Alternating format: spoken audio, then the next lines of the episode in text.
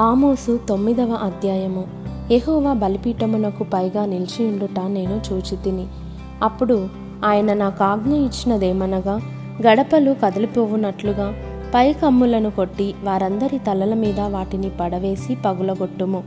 తరువాత వారిలో ఒకడును తప్పించుకొనకుండను తప్పించుకొని వారిలో ఎవడును బ్రతుకకుండను నేను వారినందరినీ ఖడ్గము చేత వధింతును. వారు పాతాళంలో చొచ్చిపోయినను అచ్చట నుండి నా హస్తము వారిని బయటకి లాగును. ఆకాశమునకెక్కిపోయినను అచ్చట నుండి వారిని దింపి తెచ్చేదను.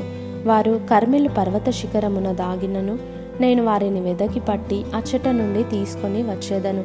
నా కన్నులకు కనబడకుండా వారు సముద్రములో మునిగినను. అచ్చటి సర్పమునకు నేను ఆజ్ఞ ఎత్తును. అది వారిని కరచును. తమ శత్రువుల చేత వారు చెరపట్టబడినను. అచ్చట నేను ఖడ్గమునకు ఆజ్ఞ ఎత్తును. అది వారిని హతము చేయును. మేలు చేయుటకు కాదు కీడు చేయుటకే నా దృష్టి వారి మీద నిలుపుదును. ఆయన సైన్యములకు అధిపతియగు ఎహోవా ఆయన భూమిని మొత్తగా అది కరిగిపోవును. అందులోని నివాసులందరూ ప్రలాపింతురు. నైలు నది వలనే అది అంతయు ఉబుకుచుండును. ఐగుప్తు దేశపు నైలు నది వలనే అది అణగిపోవును. ఆకాశమందు తన కొరకై మేడగదులు కట్టుకొనువాడును. ఆకాశ మండలమునకు భూమి అందు పునాదులు వేయువాడును ఆయనే. సముద్ర జలములను పిలిచి వాటిని భూమి మీద ప్రవహింపచేయువాడును ఆయనే. ఆయన పేరు యెహోవా. ఇస్రాయేలీలారా మీరును కూషియులును నా దృష్టికి సమానులు కారా? నేను ఐగుప్తు దేశంలో నుండి ఇస్రాయేలీలను కఫ్తోరు దేశంలో నుండి ఫిలిస్తీయులను కీరు దేశంలో నుండి సిరియనులను రప్పించి తిని. ప్రభువైన యహోవా కన్ను ఈ పాపిష్టి రాజ్యము మీద నున్నది. దానిని భూమి మీద ఉండకుండా నాశనము చేతును.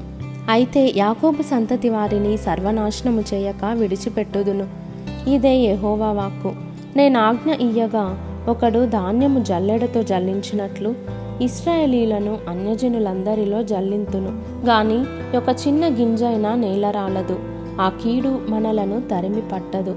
మన యొద్దకు రాదు అని నా జనులలో అనుకును పాపాత్ములందరూ ఖడ్గము చేత చత్తురు. పడిపోయిన దావిదు గుడారమును ఆ దినమున నేను లేవనెత్తి దాని గోడను బాగుచేసి దాని పోయిన చోట్లను బాగుచేసి ఎదోము శేషమును నా నామము ధరించిన అన్యజనులందరినీ నా జనులు స్వతంత్రించుకొనున్నట్లు పూర్వపు రీతిగా దానిని మరలా కట్టుదును. ఈలాగు జరిగించు ఎహోవా వాక్కు ఇదే.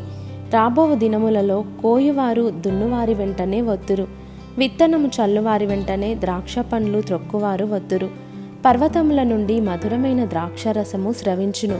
కొండలన్నీ రసధారలగును. ఇదే యెహోవా వాక్కు. మరియు శ్రమనందుచున్న నాజనులకు ఇస్రాయేలీలను నేను చెరలో నుండి రప్పింతును. పాడైన పట్టణములను మరలా కట్టుకొని వారు కాపురముందురు. ద్రాక్ష తోటలు నాటి వాటి రసమును త్రాగుదురు. వనములు వేసి వాటి పండ్లను తిందురు. వారి దేశమందు నేను వారిని నాటుదును. నేను వారికిచ్చిన దేశంలో నుండి వారు ఇక పెరికివేయబడరని నీ దేవుడైన యహోవా సెలవిచ్చుచున్నాడు.